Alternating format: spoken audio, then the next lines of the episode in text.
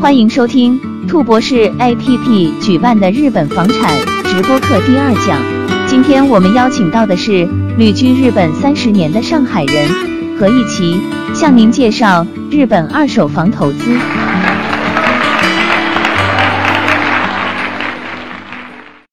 大家好，我姓何，是在日本居住了二十多年、近三十年的上海人。九十年代初来到日本，从留学到就职，从租房到买自住房，然后又买投资房，自己对日本的不动产做了一些调查。由于对房产投资比较感兴趣，呃，然后就转职了到房产公司。去年呢，也是因为出于兴趣，就去考了一个叫 Financial Planner 的一个资格。这个是针对客户的个人资产情况，对投资理财、资产分配进行规划和建议的一个资格证书。很高兴今天能够在兔博士这个平台和大家聊一聊投资东京的房产。首先，我们要说一下为什么要投资日本的房产。我们经常可以听到一句话，就是说不要把鸡蛋放在一个篮子里，大家要分散投资。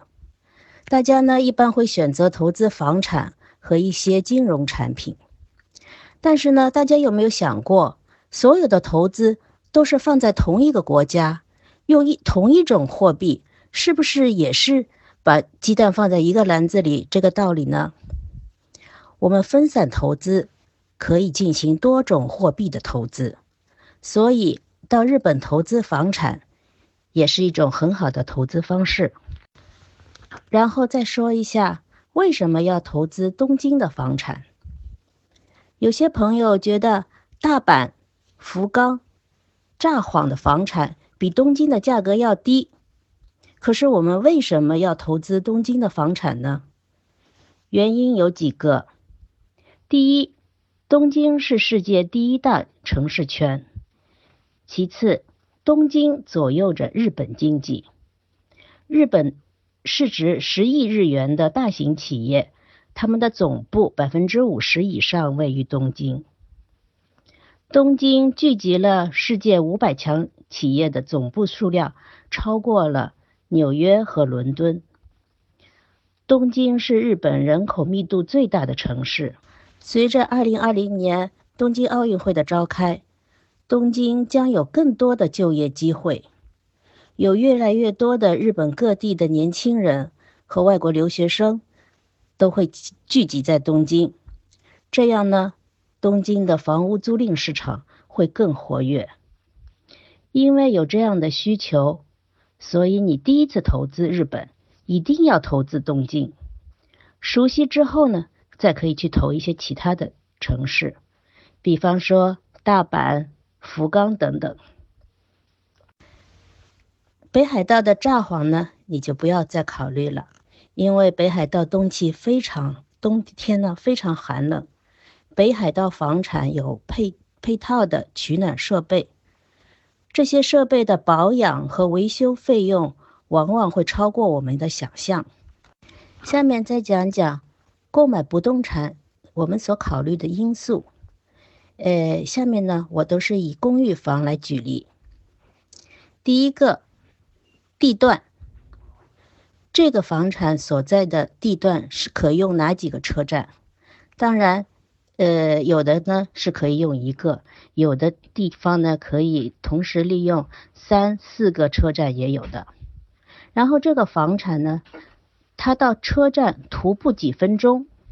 一般来说，呃，日本客人的话就比较喜欢在徒步十分钟之内的，甚至有人说。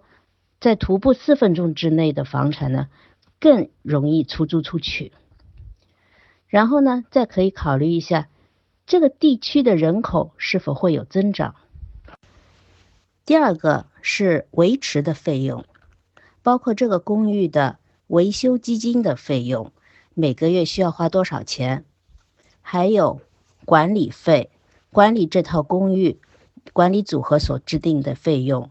包括管管理人的工资等等等等，另外还有就是每个每年你所持有这个房产的时候需要缴付的固定资产税等等，这个都是费用问题。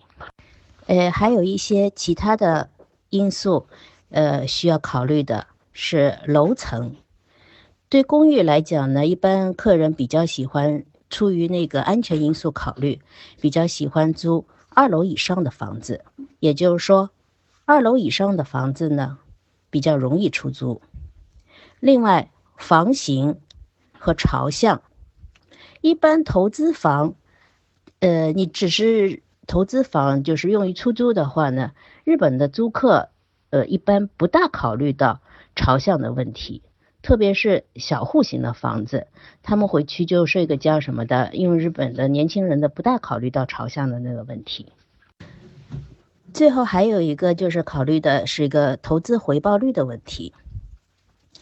呃，表面的收益就是回报率呢，东京的市区呢，在百分之三到百分之六左右，其他地方呢都高于东京。这个回报率是最近的那个比较最近的那个回报率，以前买的时候比较便宜的时候呢，回报率呃，二手房目前的价格，东京的二手房其实从二零零八年、零九年开始就开始上涨。虽然呢，在二零幺幺年、二零一一年的三幺幺地震之后，在二零一二年时候价格一度下降，之后呢一直是呈不断上升的趋势。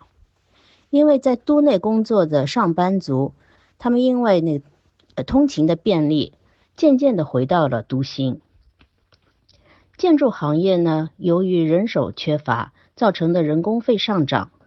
建筑材料的上涨等多方面原多方面的原因，新房的价格不断上升。新房的上涨也导致了二手房的上涨。从二零零九年到二零一八年，至少上涨了百分之三十，这个是个平均值。下面我们说一说华人购买房屋的主要区域